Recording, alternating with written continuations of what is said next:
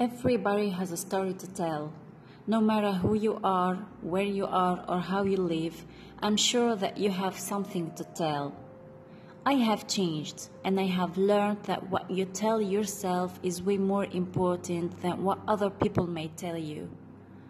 No one knows as you do what you have experienced, how you felt at some point in life, and what you hide deep inside of you.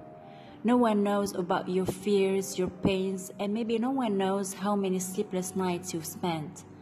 Nobody knows as you do how much your soul is tired.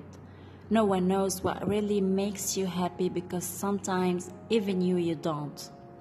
You are the only one who knows how many times you pushed yourself forward, and you're the only one who knows how many times you choose to be strong, even if there was no more strength left.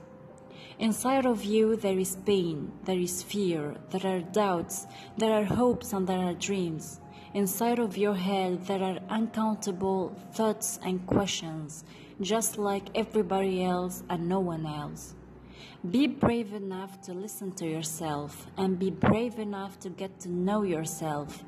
Put your finger straight away where you feel uncomfortable and dare to ask yourself questions that you might not want to be asked.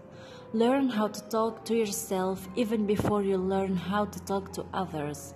Keep this in mind. No one is comfortable when uncomfortable, but you can choose to be brave. Sometimes the problem is that you think you don't deserve to be what you want to be, or you can't, or you don't have time.